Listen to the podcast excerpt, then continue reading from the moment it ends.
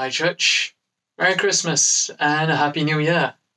My name is Ken. I'm from Acts London, and I would like to share a testimony on how God has really been there for me during a difficult year.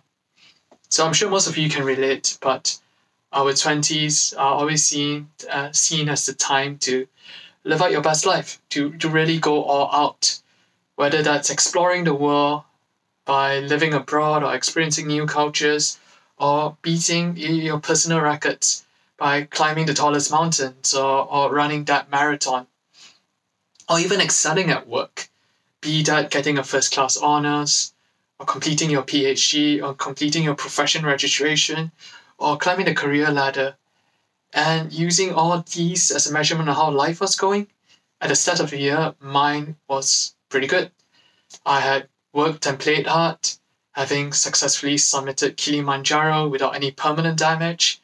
I think I won the Global Rising Star Award within my business, and I got selected to work on my company's flagship project, which was an electric car, and that was a great honor. But just like the Israelites in the desert after crossing the Red Sea, I grew complacent with God. I trusted in my own ability so much and I was reveling in all the good things that were happening that I unknowingly started relegating my time with God uh, more and more to, to just before meals and, and right before sleep into more of a formality, which seemed okay at that time because so many good things were happening and nothing bad could happen until COVID came and I was put on furlough at the start of April with just understanding that I'll be back in a couple of weeks and it wasn't a big deal. But those couple of weeks turned into a couple of months, turned into indefinite without any clear plans. And so after the first lockdown, when everyone else's lives appeared to be restarting and resuming as normal, I was stuck in limbo. And I really felt a sense of FOMO, uh, the fear of missing out. And to make matters worse, my director and my senior manager, the two people whom I really trusted to have my back in any business decisions, the both of them were let go with immediate effect by the business. They were here on Friday and they were gone on Monday. Just like that, I felt so much fear. I felt like my job, my way of life, my right to stay in the UK with my UK visa, that all of this was were at risk, and there was nothing I could do about it, and I felt so powerless. I so felt like I've lost my sense of purpose because without the projects, the targets, and the achievements at work, I, I felt like I lost my source of validation and my drive in life. And in short, the whole furlough period, it, it wasn't a holiday for me. It felt horrible with that constant lingering sense that something bad was going to happen and that fear of the unknown just at the back of my mind. And I started having doubts. I questioned God's plans for me. And I also questioned whether I had been serving enough in church and maybe this was a result of me not doing enough, which in hindsight is a wrong way of inter- interpreting God's love because His love has nothing, uh, it's just not solely dependent on what we do, and it's from His grace. And so, as much as I struggled with losing control and the fear of the unknown, the lockdown also brought uh, some unexpected blessings. So, I live two hours outside of London, which means that normally I wouldn't be able to attend any of the church events on a weekday, such as prayer meeting, meetings, or homes, or homeless feeding, or even just going out for meals together. And even though I felt like it was still my calling to serve in Acts, I also knew that I was losing out in that fellowship and that discipleship that came with doing life together came with doing life together. And pre-COVID, I really wrestled with the thought that perhaps it was time for me to leave Acts Church and to look for a more local one. And I really was unsure about my direction in life or my purpose in life.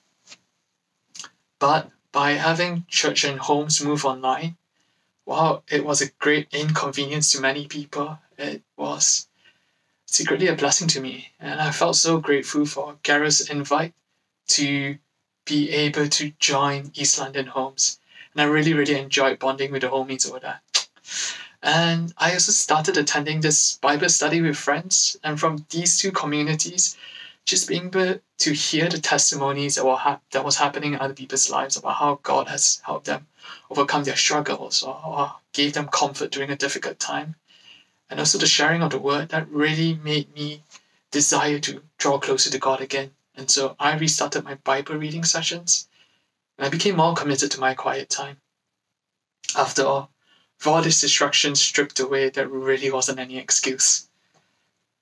So I read through the New Testament and I was reminded about Jesus' promise for us again, or promises for us again, and all the miracles that he's done for us.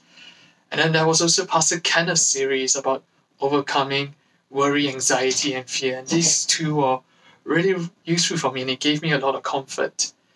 But it was Pastor Dave's sermon all the way back at the end of May, I believe, on human trials that really struck a chord with me, in me. So he mentioned, and if you allow me to quote scripture, James 1 2 to 4. Consider it pure joy, my brothers and sisters, whenever you face trials of many kinds, because you know the testing of your faith produces perseverance. And let perseverance finish its work, so that you may be mature and complete, not lacking anything. And to me, this was a good reminder that that trials were there to reveal the condition of our faith without the veil of work and studies to distract us. And it was clear at that time that my faith had really been eroded because of the neglect and the lack of care that I've given it.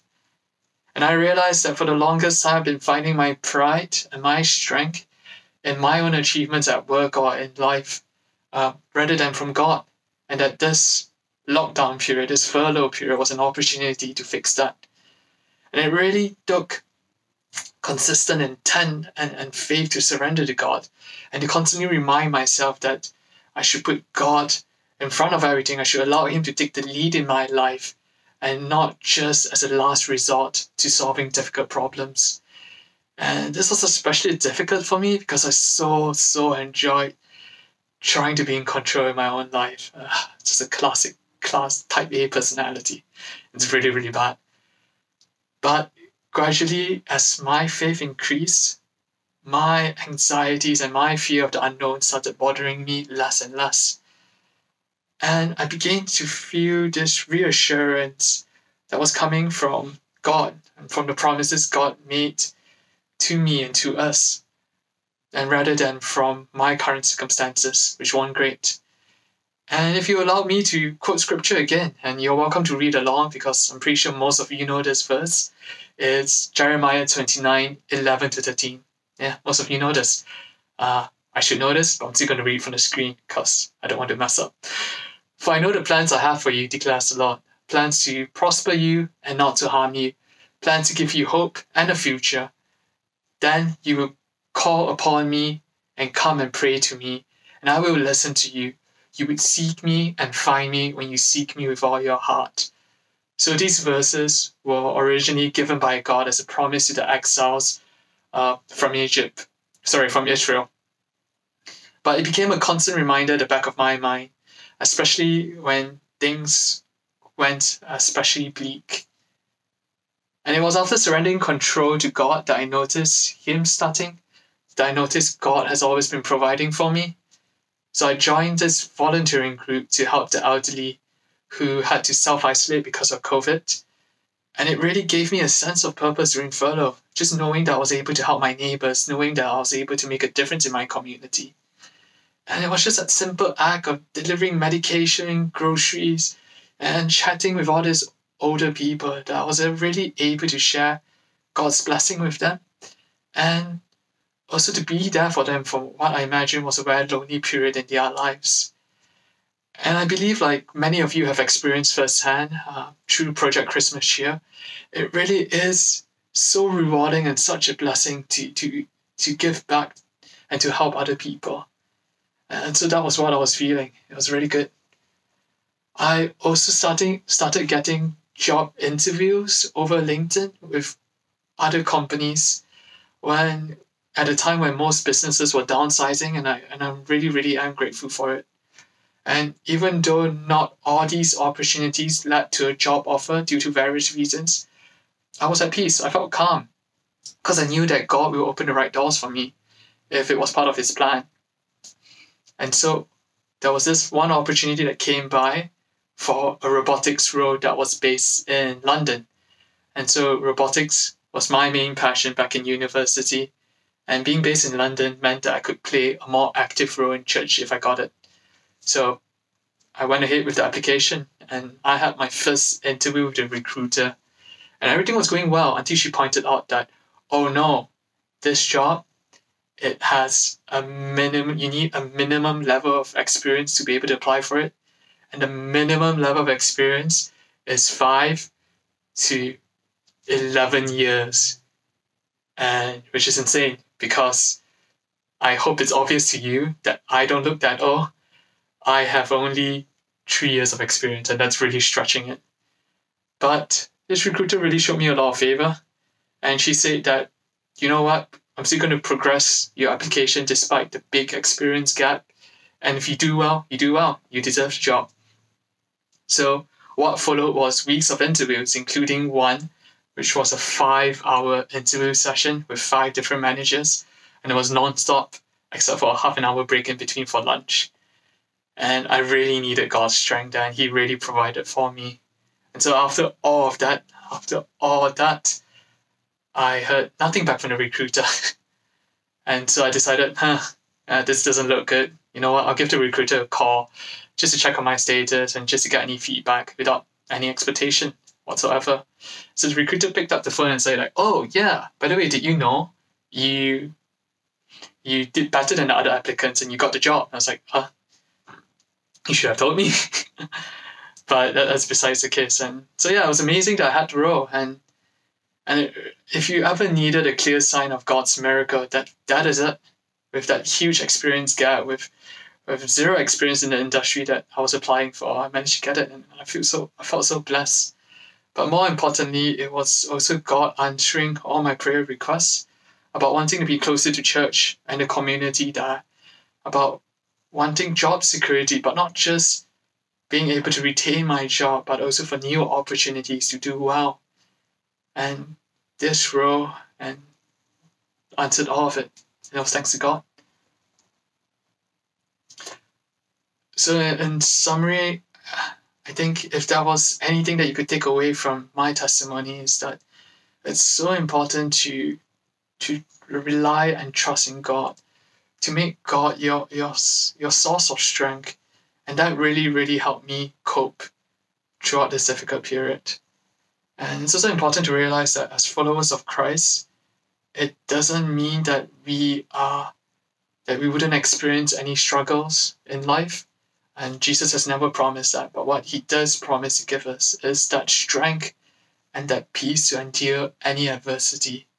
And so, if I could insert one last uh, Bible verse, it's from Philippians 4 6, and it says, Do not worry about anything, but in everything, by prayer and supplication, with thanksgiving, let your requests be known to God, and the peace of God, which surpasses all understanding, who guard your hearts and your minds in Christ Jesus.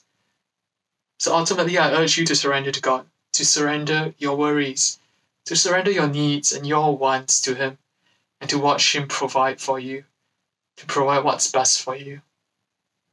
And so I really hope this testimony has been an encouragement to many of you who are dealing with your own fears and your own worries as to what the future holds, be it direction after graduation, during your studies, or at work.